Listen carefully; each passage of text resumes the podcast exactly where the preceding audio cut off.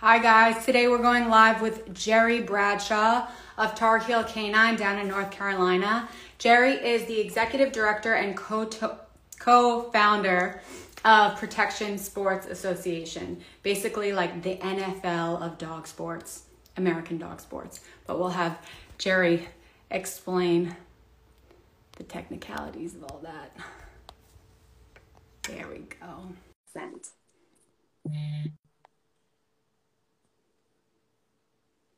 Hope everyone's doing great tonight. Hey. Hey, how are you? I'm good. How are you? Doing well.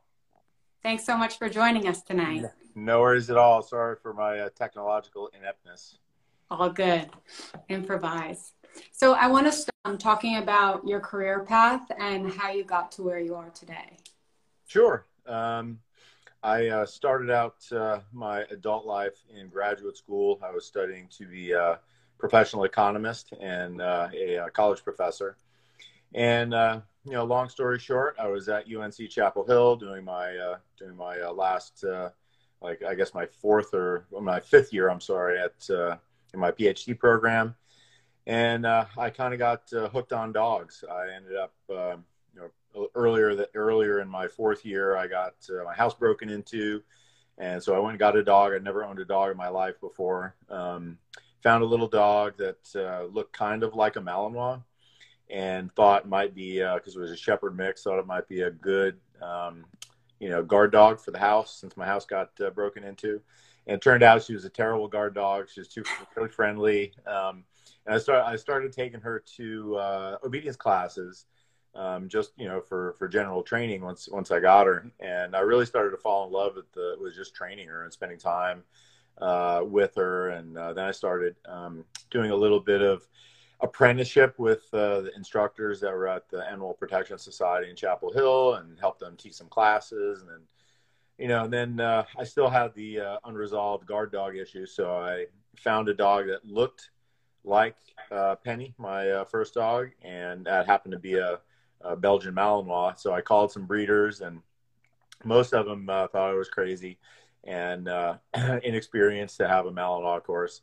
And um, but I ended up finally finding a breeder in Canada uh, who uh, I later became friends with, and then I ended up getting uh, a dog from a dog from him, a puppy, and um, started. He made me promise that I would go to a Schutzhund club if I got the dog and I, I, did, and I found the Raleigh Schutzhund Club, and a bunch of really high level trainers were um, training there at the time, and kind of got hooked on dog sports, and uh, kept training both my dogs, and eventually got a, a third dog, got a, another Malinois. It was older, uh, that uh, from the same guy, and I was impatient. I really wanted to, to t- put titles on my dog, and so I got an older dog. It had a lot of problems, and uh, mainly big tracking problems. And so um, I, I kind of like really immersed myself into trying to get that dog titled and, and, you know, sort of took off from there. Um, you know, got, uh, ended up taking my puppy to uh, Schutzhund 3 and took him to nationals in uh, 96. We came in 22nd place out of a field of like 60 or, or 65 um, competitors. So that was great. And then, um, you know, he got, uh, got injured and, you know, over a period of time, I uh, ended up uh, deciding that, you know, I wanted to go into a different type of competition. And uh, by that time, I had started my business and, you know, a few friends uh, I'd made in the industry. And um, Joe Morris and I decided to start PSA. And then, you know, that kind of happened. And uh, by that time, I had a, another competition dog, another two competition dogs, and I started showing them and PSA. And, it was small back then. You know, there's only you know, like his club and my club started out that way for like the first year. Uh, and then a lot of people started coming out to the competitions that we had at our clubs and they wanted to get involved. And so we started adding clubs and we formalized all the rules. And, you know, that was back uh, 2001 when that happened. And so, you know, it was a, uh, it was a pretty monumental thing that we ended up doing because it, you know, over the intervening, you know, 20 years, it got really, really busy.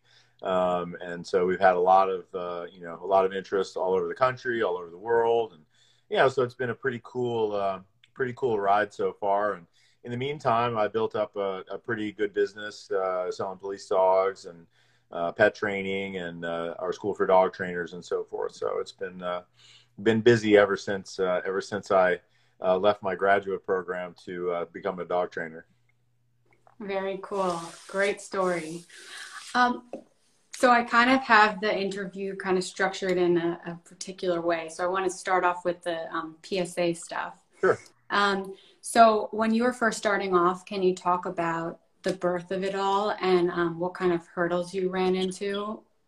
Yeah, it was. Um, you know, like there are there are a lot of already well established sports in the country. You know, um, we had uh, you know French ring was well established. Mondio was kind of just you know getting more popular. Um, obviously, the king was uh, was Schutzhund at the time, um, uh, which uh, you know I think by that time it might have become IPO. I don't know. It's gone through so many name changes over the years, but um, yeah. So we were uh, you know so here we are uh, in you know Baltimore, Maryland. I'm at um, a one of Joe's club members' houses and you know, we were training. We we started training for some. There were some other like um, surprise scenario sports that were out there. Uh, one called Canine Pro Sports, um, and then another one uh, called NAPD, which was out in California, and, it started to make its way East Coast. There were a few clubs, um, you know, uh, out, outside of California, and so we started. You know, we we dabbled a little bit in some of those competitions and we always came away from those competitions saying like the idea of surprise scenario sport is great but these sports are just not doing it well. And you know we didn't like the way the judging was. Like i came from a Schutzhund background. I really like the way Schutzhund ipo judge because basically the judge you know does a critique at the end and tells you everything you did uh, well and did wrong and why you lost your points and so forth. So it was like kind of transparent. And i kind of liked that about about the way ipo is judged. And so, um, you know, we, uh, you know, we had traveled a lot already by that time internationally and been to, you know, Belgian ring clubs and Mondio clubs and KNPV clubs and IPO clubs in Europe. And, you know, we were sitting there and uh, we said, you know why don't we just start our own sport? And, you know, we were like, well, that's kind of a crazy idea, but what the hell? I said, you know, I said, what if we're just happy with what we, we do? What if we just have like two clubs and have a couple of competitions a year? And we'll make trophies. We'll, you know, we'll, we'll, uh, you know, we'll have, uh, we'll judge it, you know, and, and we'll just have fun. Like ultimately, that's what we wanted to do. And uh, so that's what we did. We just started out by just saying we're gonna have two, you know, these uh, surprise scenario competitions, and you know, and then we started doing it pretty well, and people came out, they watched, they liked what they saw, uh, and that's when people wanted to really get involved with it. But some of the hurdles, man, like that that was the days of message boards on the computer, right? So you had message boards, right, where everybody would angrily type at each other, and you know, and so we came up with you know like our level one courage test, where you basically run through the dog on the courage test, is kind of you know a little bit borrowed from KNPV, but a lot borrowed from um, like the you know Schutzhund three courage test, and uh, you know, we got a lot of, oh, you're going to hurt dogs, you know, running through them on the courage test and it's too dangerous of a sport and all that kind of stuff. And, you know, and, and knock on wood, which I will, um, it's been a very safe sport uh, over the years. We take real pride in training our decoys. Uh, we have a fabulous director of decoys and Sean Siggins, and he has taken over the last uh, 10 years, he's taken that program probably to new heights to the point where all of the other um, surprise scenario sports that tend to pop up, one thing that they all have in common is that they all want our decoys to decoy their events. Uh, you're a certified PSA decoy, you are good to go to decoy all these other little sport events. So um, that tells us we're kind of doing something right uh, in that uh, in that aspect of it. And um, you know, uh, like the growth of it was hard. Like um, you know, it uh, sometimes in the beginning, it kind of attracted people who couldn't do French Ring or Mondio or IPO, and they thought they could just step on a, a field and you know and, and show their dogs, and you know it would be you know a uh, a fun thing to do. And so we had a lot of people that came out and got surprised at actually how technical and difficult the sport is. Um, so we had some issues there uh, with uh, with growth originally, but you know like now you know, one of the nice things is our sport is mentioned amongst all the sports. You know what I mean? As uh, you know, as a, as a big player, we have interest all over the, the world from you know from other countries, and it had had it not been for uh, the pandemic, I think uh, that was exploding in terms of, of its growth, and so we're trying to take measures to keep nurturing that. You know, while all this uh, is going on, but uh, yeah, it's been uh, it's been probably in the last, I would say, seven or eight years where our growth has really uh, taken off, right? Like we we became like one of the players. Um, people see us as legitimate. We have a lot of really qualified, good judges. We have a lot of qualified uh, decoys. A lot of people who are really good trainers are training in our sport. And so, um, you know, it, it, it takes a while for something like that to get legitimized you know, through participation in the market of ideas. But, you know, being an economist, I always believed in the free market of ideas. And if our idea was good enough, it, it would, it would play out and be successful. If not, everybody else would squash us and, uh, and we'd go away with our tail between our legs. And, you know, um, fortunately it hasn't been that way. Uh, and I think we, we have a, you know, we have a very open sport. We have a lot of people that have come from other disciplines, we encourage, unlike most other sports, we encourage our members to go show in other sports. You know, we're like, if you want to go show an IPO, go ahead. You can be members in our organization and any other one. You know, we're, you know, I, I like to say we are uh, comfortable in our um, in our sport in the sense that we don't think we have to legislate like some of these other sports do that you can't compete in somebody else's sport to kind of hold on to them. I always felt like that was. Uh, you know the Berlin Wall, trying to you know trying to keep all your members in by building a wall around you, and I think that's ridiculous. So, um, I you know I think uh, a lot of our members have uh, have competed in other sports, and some of them even at our top level, uh, uh directors and judges have competed both in PSA and then gone over to like French Ring. John Katz does it. Uh, some of the other um, high level competitors have dabbled in other sports. But at the end of the day, a lot of them, you know, they dabble in those other sports. They go to them and they're like, you know what, I think I'll just come back to PSA. And so sometimes it happens that way, and that makes me happy when I see that. I, I like everybody to uh, do what they feel comfortable with and do what they want to do. But uh, I think uh, we have a lot to offer for um, most of our uh, most of our people that are in it, and uh, and I think uh, that's what makes it popular and keeps it growing. That's awesome. Well done. Great work. Thank you. Um, I think uh, one of the things I, I love about um, PSA as a, a, spectator, you know, watching online is, um, I mean, especially this last year, it has been so refreshing to see people outside, you know, training with their dogs, competing, like fighting for something. You know, it, it, mm-hmm. it was very uplifting, and for me, gave me a sense of like a, a sense of normalcy Mm-hmm. You know, like nothing yeah. else mattered. Whatever craziness was happening didn't matter. You're just working on this scenario with your dog. Right. Right. Yeah. Um, I think that's important. You know, like you said, I think, uh, you know, a lot of people are, you know, live in places where they're locked in their houses and they can't do anything, can't go out. And, you know, it's, uh, it's refreshing. You know, we had, we had our doubts whether or not we were going to be able to have nationals last year. Uh, and, um, you know, we did, um, it was, uh, it was well run. You know, it was in Arkansas, Little Rock, Arkansas. It was a well run event. Uh, and we had a lot of people come from all over the country to participate from, you know, from everywhere. And uh, we had a great time, had a, a great nationals. And, uh, you know, despite all of the challenges of last year, uh, our people really want to get out there and show, you know, like everybody's dying to get out there on the field. Like right now when trials open up, you know, like when it gets announced, um, they get booked and closed out. Like we have, you know, up to 25 spots per day for a two day trial. And within hours, my trial in, in May uh, was filled up. I had a, a, waiting list that was quite substantial after that. So, um, yeah, I think you're right. I think people are really thirsting for that normalcy of being able to, you know, not just go out in the backyard and, uh, you know, and train with their dog, but also go to a trial and be around other people that do what you do. You know, I think that's important. I think as human beings, we're we're not meant to be isolated at all.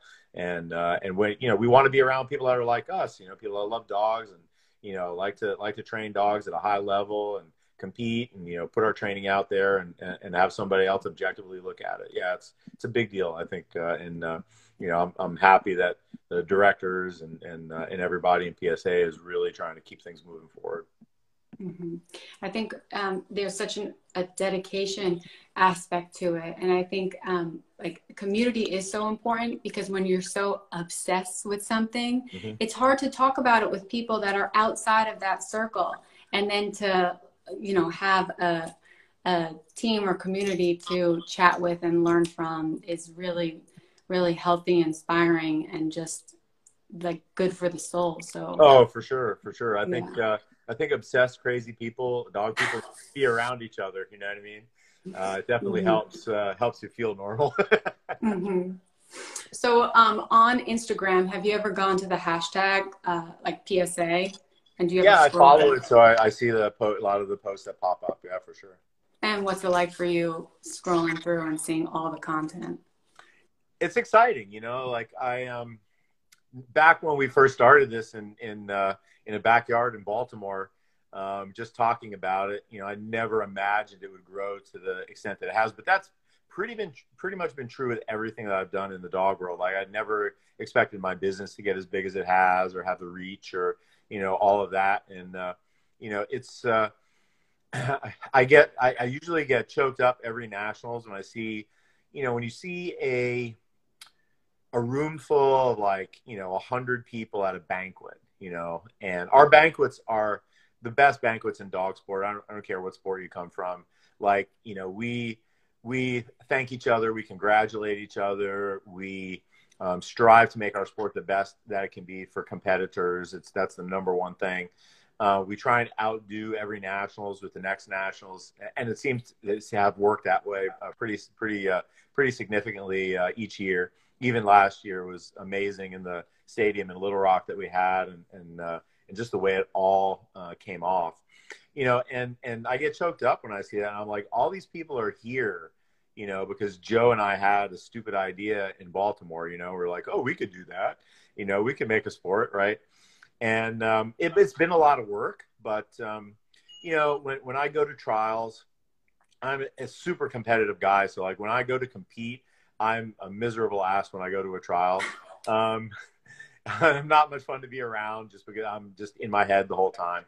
But when I when I judge or when I go just as a as a spectator, um, and I one of the things that I look at all the time are all the people that have built friendships and relationships around PSA, and so that's the thing that I see. Um, you know, when I when I, I we were just at at uh, the club trial for Sandhills PSA here, um, where uh, uh, one of my trainers, uh, Ben Lipinski, got his first leg of his uh, PSA three under Joe Parks, and um, you know, so I was there as a as a spectator. I was there as uh, you know, like a fan of Ben's. You know, he works for me, but I'm a big fan of his. We train together, and you know, we talk a lot about our training and and uh, and our colleagues. So you know, like getting to just watch all the people out there, you know, seeing, and I'm sorry, Ben, but seeing him get emotional after you know he's failed a few times like nobody goes to the threes and just like sails through you know um, so you know there's some hardship you know there's some bumps in the road and, and you know and, and uh, ben ben's had a few bumps in the road on the way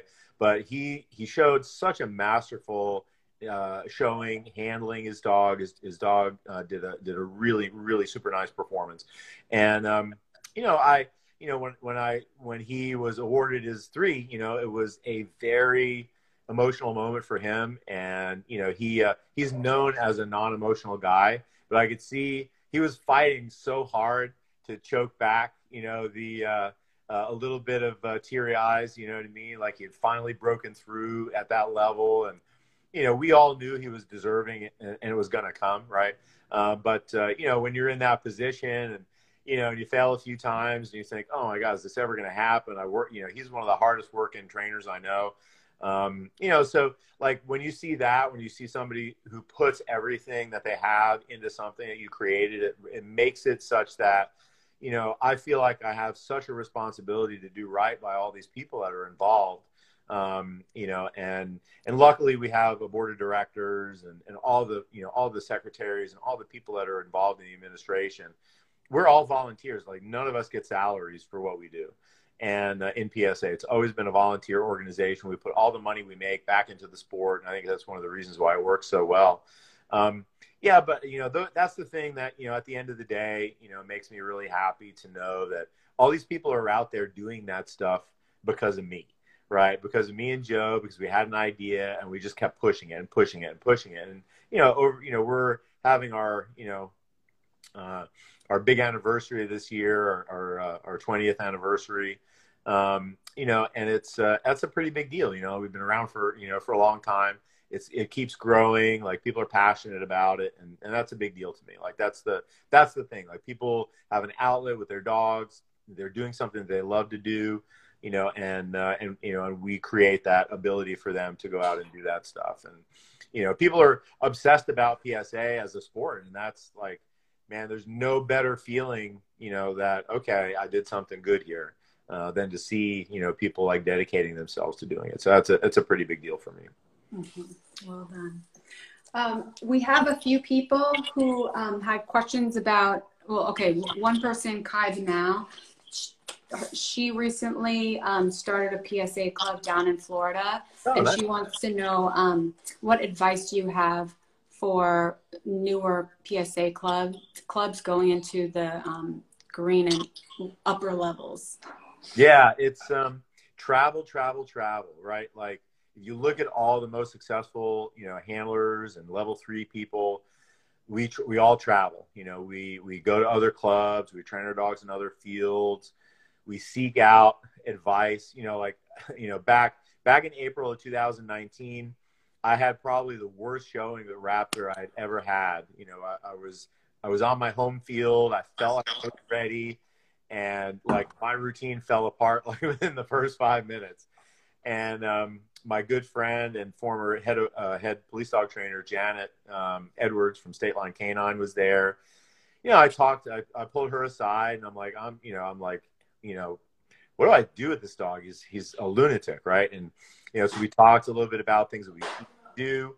Um, you know, I've talked with Ben. I've talked with Sean Siggins about it. I've talked with uh, um, you know, my uh, my girlfriend Taylor about it. You know, and we, you know, like I've, I've talked to a lot of people about different things, different strategies. You know, with my training, and I think that's one thing that you'll find amongst all the people at the high levels. We all will train with each other. You know, we're we're not. You know, we're we're very uh, we're very open to that stuff. So I think a lot of people will come to our club you know, just to visit and get a chance to train with us. But, I, you know, I always tell people like be super open. Um, you know, be really open.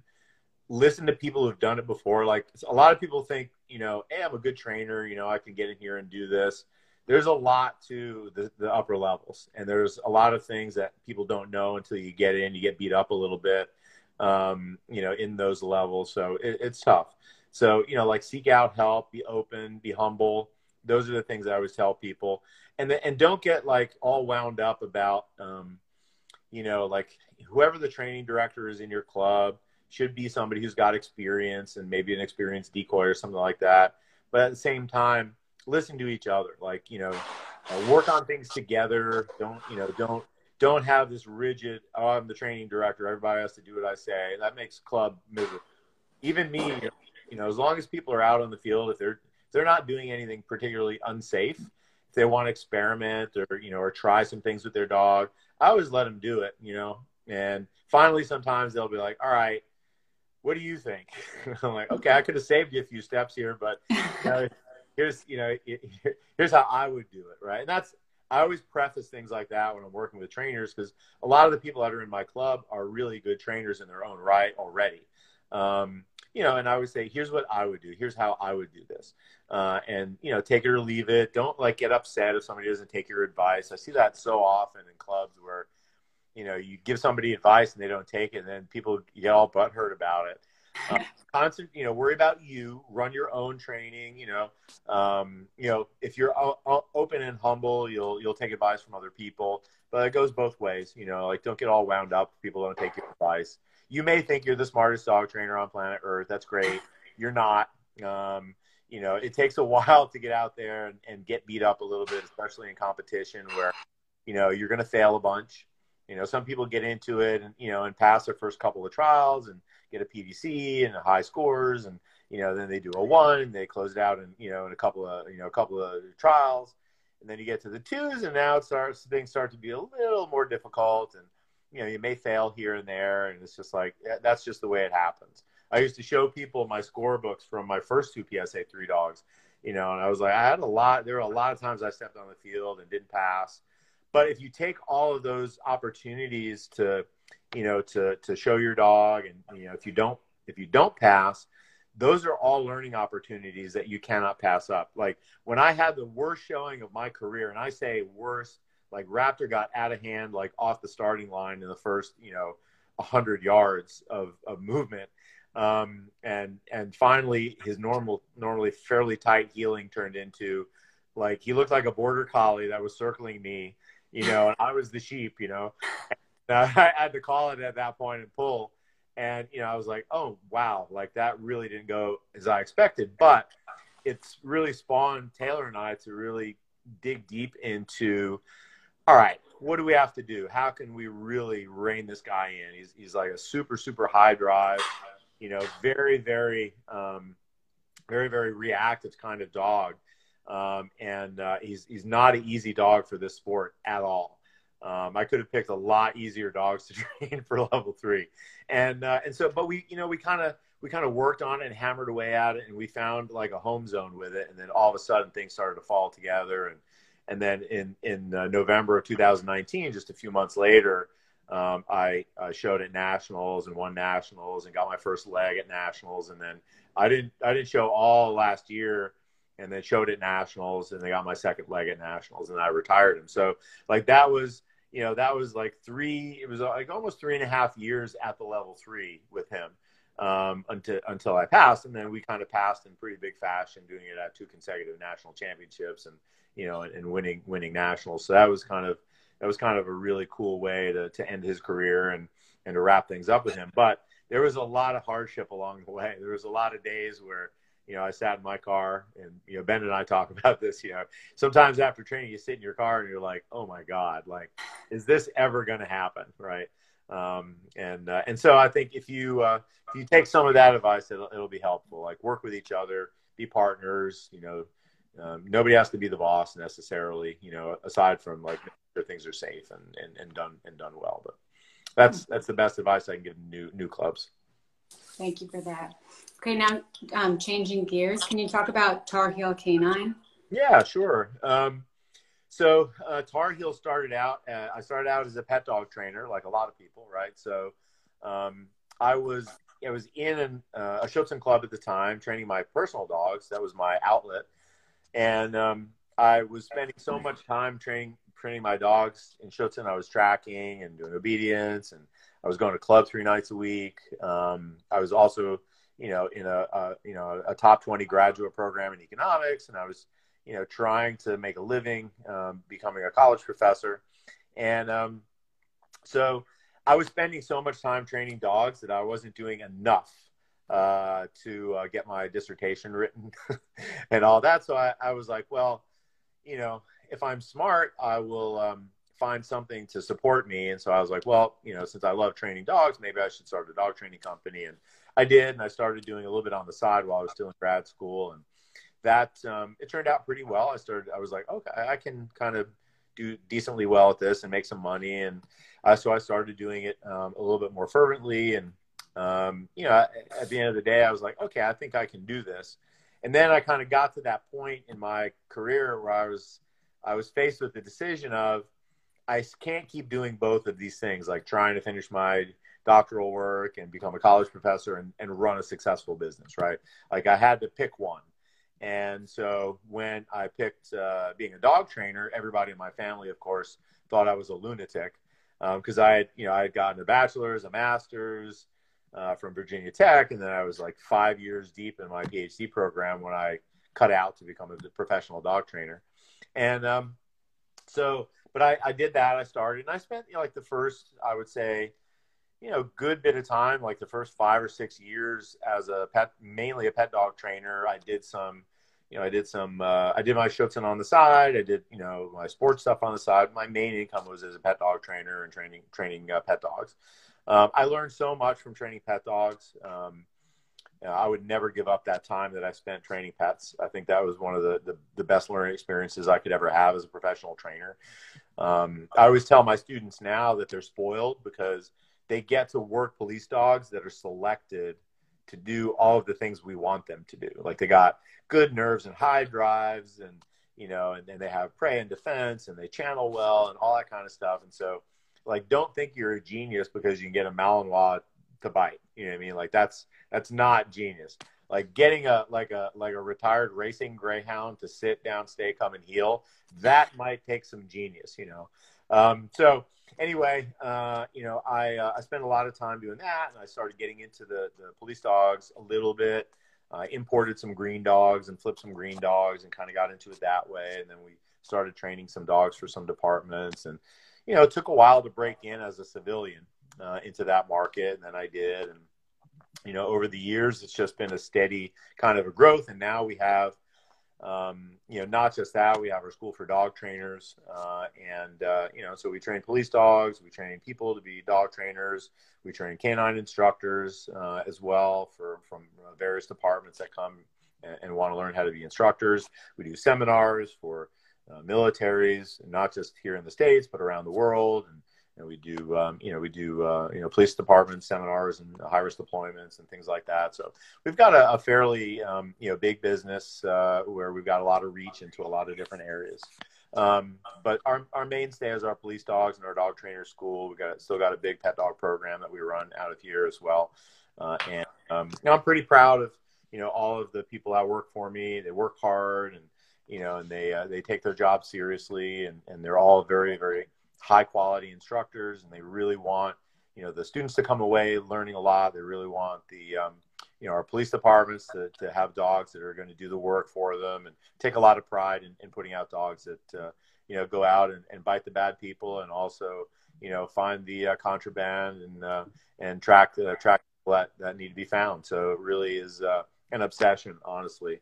I i did you know for a, for a time i um i kind of got mired in uh, running my business more than anything else and got away from the training. I would do a lot of seminars and travel to do seminars and, you know, and judge PSA and stuff like that. In the last couple of years, um, I, um, I refocused myself and, you know, I said, why did I get into this? I didn't get into this to become a, a like an administrator of a company. Right. Um, mm-hmm. and so I hired somebody to, to help with all of the things I didn't want to do from, accounting to you know um, you know all the uh, all the uh, the stuff that has to be done just to run a business. Um, and so I have some help in that department. I still do all the contracting for us and, and, and do a lot of the uh, customer relations. But at the end of the day, um, you know, I, I found that I had to outsource some of that stuff so I could stay sane. And then what that did is it freed up a lot of time for me to be able to go back into training. And, and so now I go out and I train every single day and I have done for the last uh, you know two and a half years or so. Uh, and that's been a, a, big change in, in, in life for me because that's really where I want to be. I want to be out working dogs. Unfortunately, mm-hmm. uh, you know, you own a business, I own a business, right? A lot of people listening own a business. You know, you, you have to deal with that stuff, you know, no matter what. Uh, but you know, I say do the stuff that you really, that really, you know, like feeds your soul, you know. And for some of us, that for me, it's competition, but you know, nothing really beats training a, a, a variable surface tracking dog that finds a really, really bad person. Um, that did some bad things to people, you know. And when when I get those calls from our departments, we get a lot of them. I think we have one of the best tracking programs in the country. You know, that to me, is, you know, when there's like an infinite number of places this person could have run away from, and you have a starting point, and your dog can put his nose on the ground and take you right to that person, take sometimes take you right to their house um, and right to their back door. Uh, that's a pretty incredible feeling when, when you get that feedback. And, you know, so that's exciting for us, you know, for uh, to be able to do that and, and, exciting for me makes me want to get up every day. Right. Um, the problems that come along with that and, and working through them is also one of the reasons you get up every day, right? How am I going to solve these problems with these dogs, right?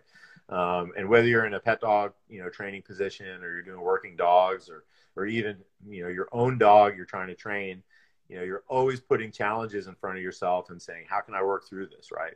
And then you know that's your that's that's the that's what feeds your growth right? You you step up to those challenges and and and you get through them and you figure out how to do it and then it makes you better. And that that really makes uh, makes for a, a great life as a dog trainer i think. Absolutely. So question how does the police dog training the sport dog training and the pet dog training differ like when, oh, when well, you the approach to it? Um, for us, it, there's a lot of commonalities just in terms of how we do things, right? Like, you know, um, whether I'm training a pet dog or I'm training a police dog to do obedience, right? Um, it's pretty much the same. It's it's a you're looking for a certain level of functionality in certain commands under you know uh, fairly steep levels of distraction like a pet dog has to work under well, that's what a lot of people don't understand right like a, a, pet dog has to work under a lot of distraction right they have to go different places the parks and you know just be out in the world and the police dog is, is exactly the same right they have to you know they have to every place they go every day is different right so every deployment they do is in a different place they're not going to a field that they're comfortable with and you know things like that right so you know, there's very those commonalities uh, between pet dogs and police dogs is just like in the way they work. They have to work in the real world and they have to be mm-hmm. functional, right? Um, for you know, for our competition dogs, there's a lot of things that we borrow from competition work that we use in pet dog training. You know, like we you know we use attention heeling for reactivity and things like that. If you can own a dog's eyes, you can own their reactivity to things that they might react to, right? Um, you know, and so you know things that we that are born out of um, you know born out of the uh, um, you know pet dog world uh, or or competition world get borrowed into other things. You know, sometimes some of that stuff will get borrowed into like let's say you know, we do a lot of drive capping in sport. Um, we do a lot of drive capping in our police dogs, right? So that's something that we borrow into our police dog training. So there, there's more commonalities than uh, than I would say there are big differences. Um, obviously, with you know with police dogs, I don't need you know the level of neutrality I need in a PSA three dog. You know, in some cases that would actually be a bad thing. Um, and the same thing is true, you know, in uh, I, I, don't I don't need high level, you know, competition obedience and pet dogs. You know, um, you got to. You know, what I always tell my students is you have to train to a level that the people that are functioning with the dog will maintain.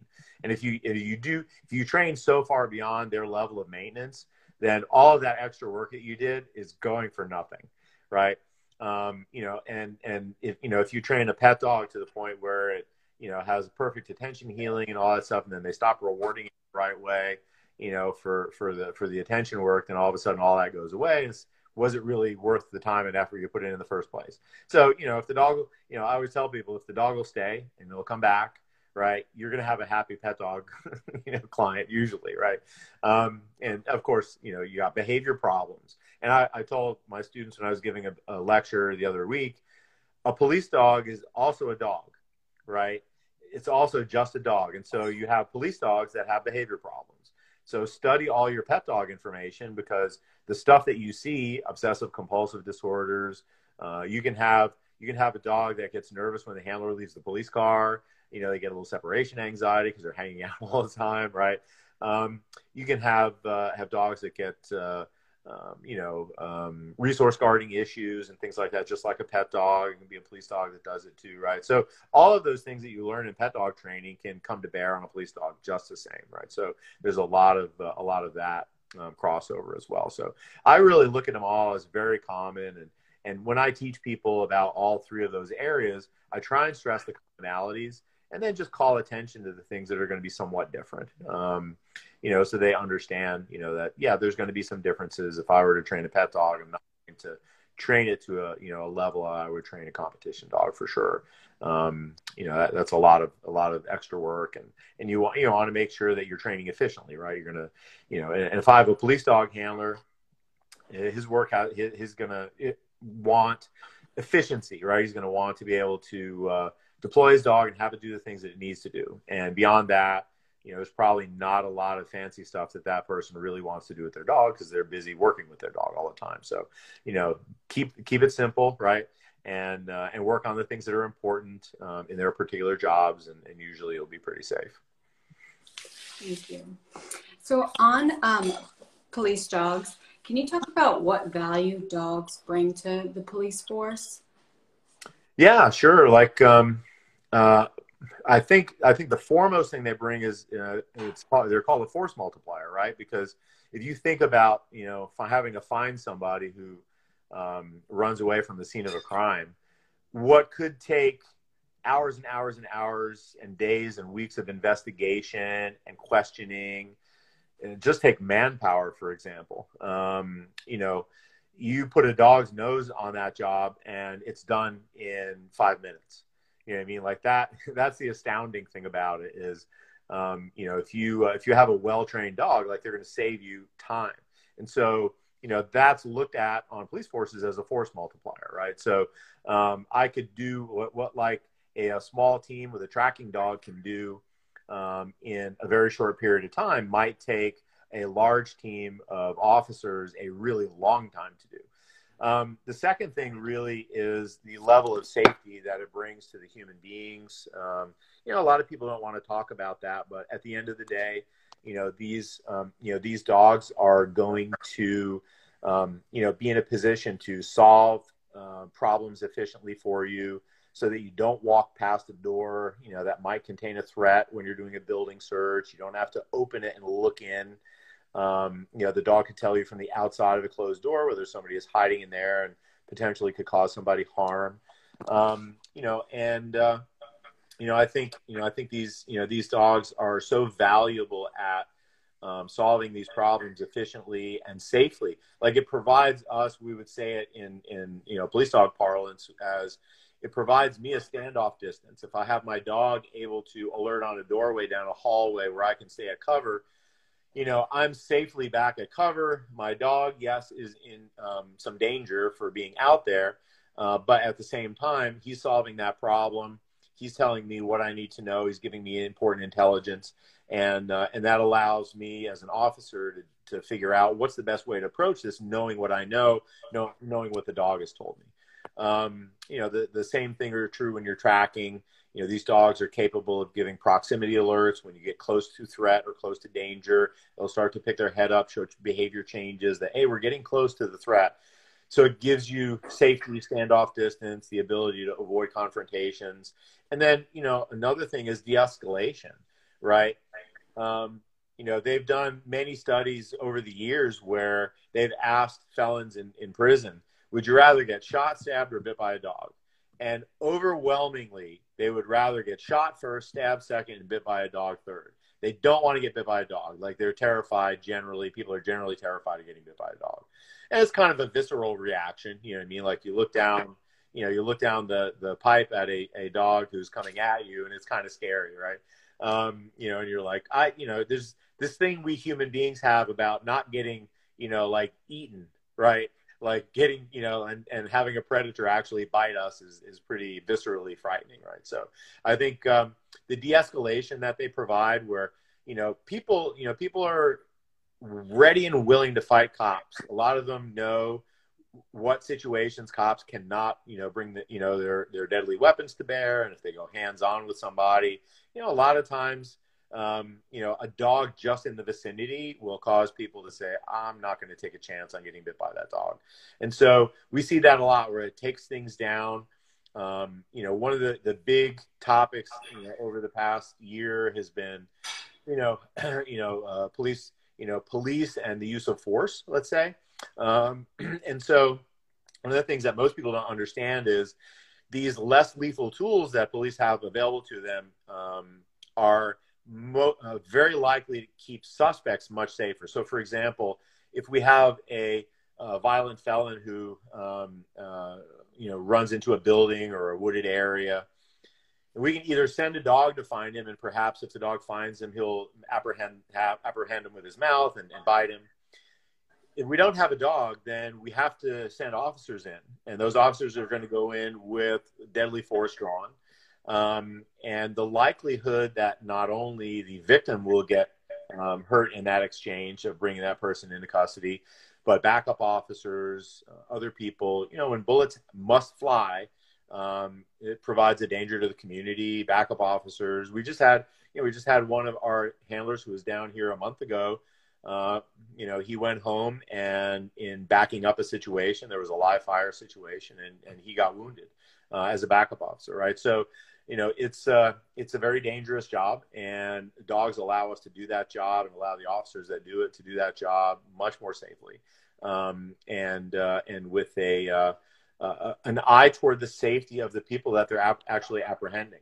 Um, you know despite what people think these these dogs are doing a public service to the people that they're actually you know um, having to go in and apprehend. Um, much better to get uh, bit by a dog than it is to get um, shot um, and you know, and potentially lose your life. Um, so uh, a lot of times, uh, the uh, people that do get bit by dogs um, say, you know, um, it's probably about it probably was a bad idea to choose to uh, run away from the dog.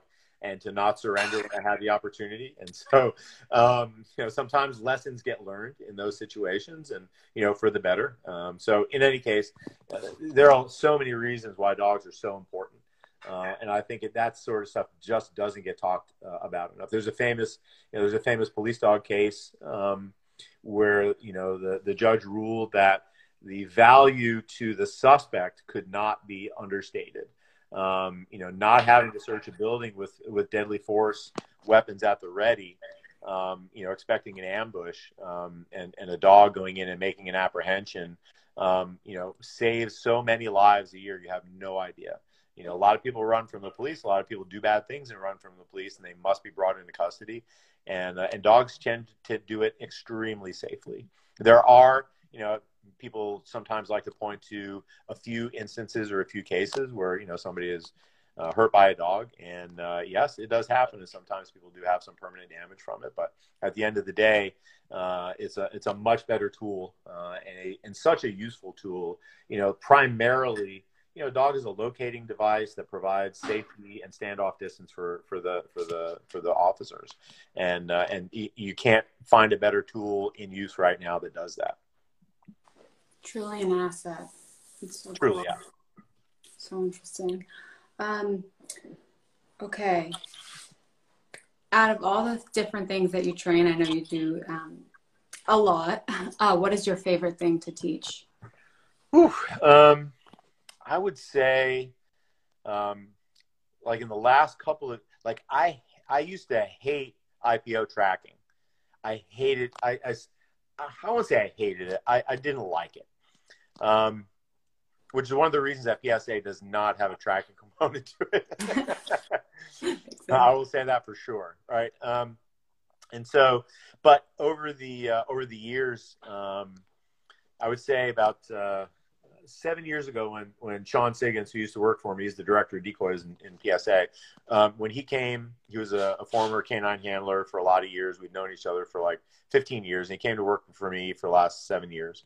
Um, he brought with him uh, a kind of a change in how we do our tracking program, and we invested in it, and it was one of the best things that that was ever brought to our business. Um, so we started doing this uh, variable surface tracking, hard, a lot of hard surface tracking, which um, to people that don't realize it, like uh, you know, dogs can really track on hard surfaces. No, you know, no questions, you know, no questions about that. I've seen it myself. I, I see dogs do it all the time. It's pretty astounding. And um, and so that has been something that um, I've really enjoyed in the last few years of really developing some really high level tracking dogs. Um, our other our other trainer Ben, uh, who I talked about earlier, you know, um, he also a really good tracking trainer. He's turned out a lot of good tracking tracking dogs from uh, you know from his training as well. And um, you know, it's something I enjoy now like it's a big challenge uh, to me uh, to really challenge the dogs and and and and now we're you know like uh, a couple you know me personally having gotten back into the day-to-day training not just the problem solving aspect of working with my trainers when you know you know things come up that they can't figure out you know but the day-to-day of just grinding out these tracking dogs i really enjoy it um, and i love challenging them i love seeing you know what their capabilities are how we can push them um, and uh, and so that's been a lot of fun for me. So I I've really come a 180 degrees on that. I like I like the tracking you know now that we do because really it's it's fundamentally useful. Um, there's not a lot of it doesn't have to like look pretty, you know, like IPO tracking kind of has to look kind of pretty.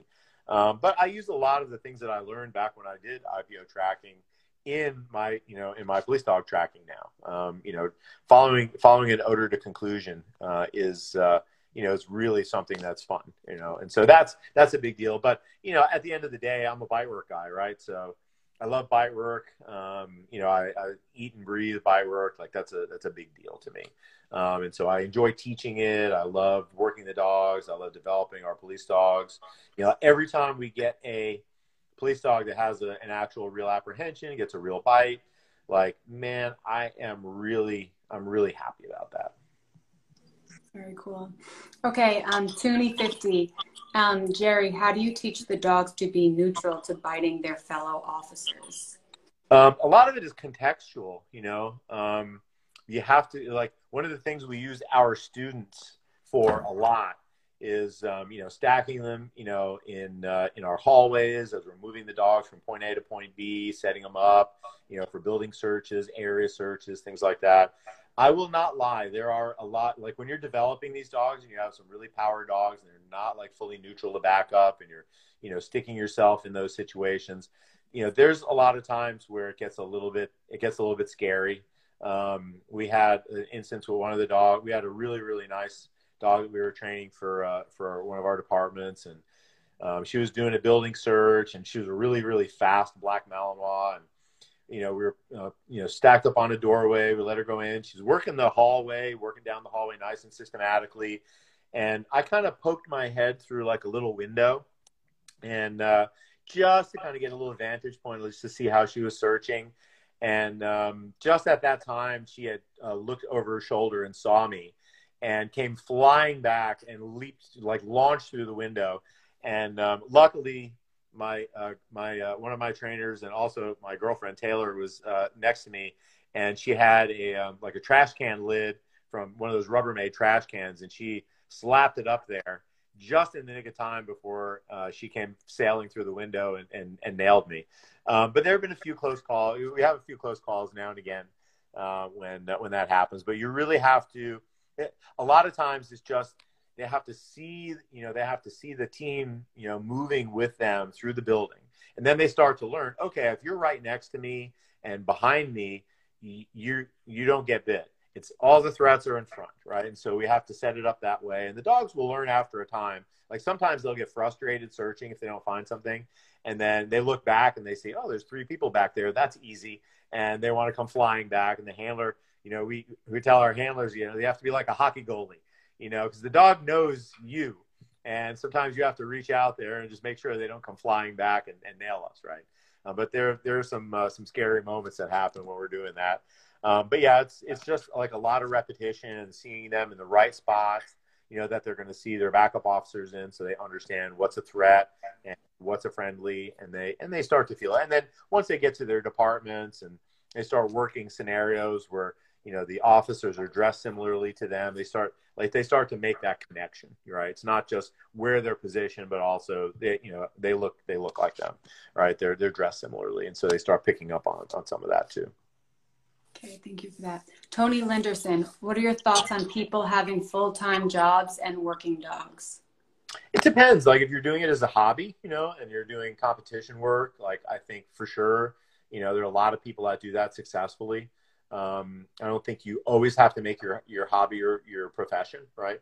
Um, but at the same time, I think a lot of people really love.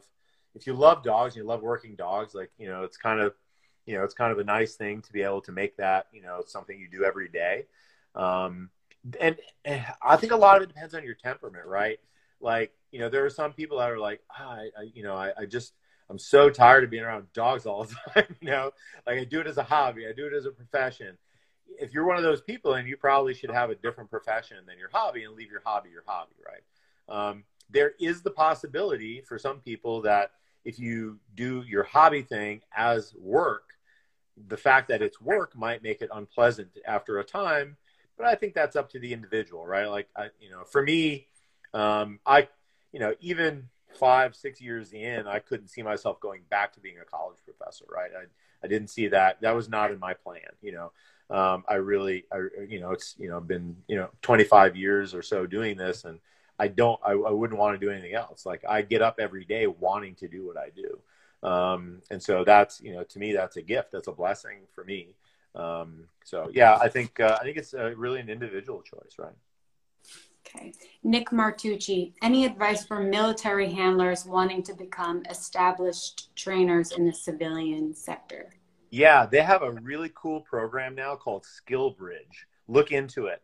And as you get to the end of your term, you can um, intern with companies. Uh, they basically will um, send you to a place like Tar Heel uh, for a couple of months to intern, see if you like, you know, working in that industry on the civilian side. And so we just had um, a former Navy handler that came through and did three months with us, and he was already uh, a trainer in the in the military, uh, and so he kind of got to see the civilian side of the business a little bit.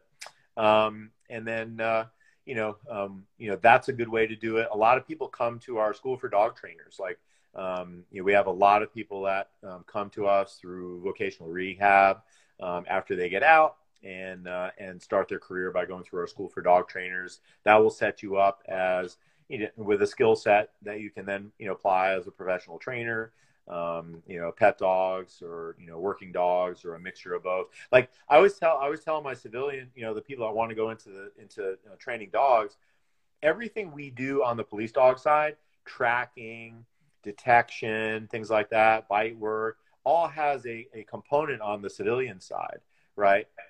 I think you know nose work, for example. If you know how to train detection dogs to find bombs and drugs, you can do nose work, right? And, and that's something you can offer your clients. It's a great outlet for dogs, gives them stuff to do, right? Um, tracking, like if you want to hold tracking classes, a lot of people are always looking for things to do with their dog out in the outdoors, right? We were talking about earlier.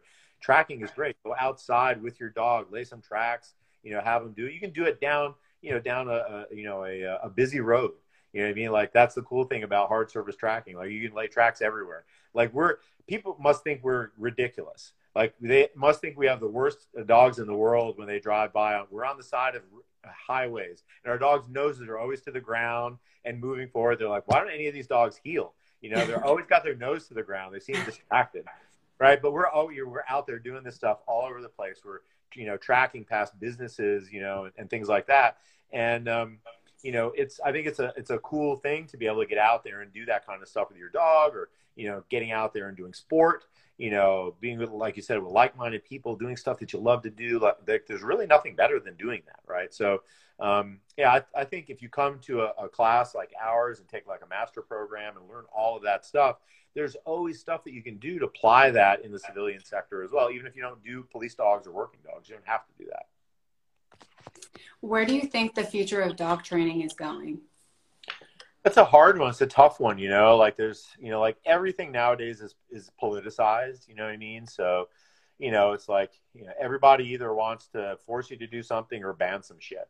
Like that's the like the new ethos in America. You know, everybody has to think the way I think, and you know, I'm a kind of leave me the fuck alone kind of a guy. You know what I mean? So um, you know, if you want to train with, uh, you know, treats and clickers, and that's the only thing you want to do, fine, just leave me alone because I'm I want to use an e-collar when I train my PSA three dog, um, and I'm going to use them on my police dogs because it, it, increases safety. Um, but at the end of the day, I think you know, as a trainer, you have to be you have to be working hard to uh, make sure that the tools that you have access to um, are things that are going to be available to you um, and you have to be a little political. You have to join some organizations that are lobbying for that kind of stuff. Um, but you know, I think I think the future of dog training is more and more high level stuff. Like one of the things I'm so impressed with is in 20 years, the, what has happened in the quality of PSA training, for example, is astounding. Right? Like I always felt like my two, my like my first two PSA three dogs were back in 2003, 2004. Right? Like a lifetime ago for a lot of people. And so I always felt like, you know, I was like the Babe Ruth of PSA, right? Like, you know, you can you can like like put on the highlight reel, you know, the uh, you know, the, the black and white movie and see Jerry working his dogs back in 2008. you know what I mean? And so I always felt like if I didn't um, you know, get a PSA 3 in the modern era, right, then I'd fallen behind, right? So um, that was a lot of my impetus to, to get um, you know get uh, Drago and Raptor and be you know pushing them through to their titles in the last five years. So that's you know, that's that, that's something, right? Um, but I'm really impressed with the level of training. I'm also really impressed with the level of the use of motivation. Like you know, our, our the trainers, you know, we're we're training police dogs, right? And so one of the cool things is you come out and watch us train police dogs, and we've got hot dogs and clickers and you know, we're doing all this cool motivational stuff, laying foundation and groundwork for these dogs to be super successful. You know, the yank and crank of yesteryear in police dogs is kind of over, you know. Um, and so I, you know, I'm really proud of that. Like we're, we're bringing a lot of these, you know new good technologies to bear on you know on training dogs and when i say te- technology this is a way of doing things and so um, you know there's so much good information out there nowadays you know that uh, you know i think that i think if everything continues to go that way and people leave us alone um, it's going to get much much more motivational. I think you know the electronic training that we do is so good at like communicating with dogs nowadays and communicating at distances with them. Um, you know, it's not like you know people sometimes make it out to be like punishment based training and stuff. It's really, really communication, and we're getting so much better at communicating with dogs. And I think I think that's a huge part of it. And I think if we are as a profession left to continue to challenge ourselves, um, it's only going to get better. Right? I really, I really believe that. Awesome. Well, thank you so much for all your work in the dog industry.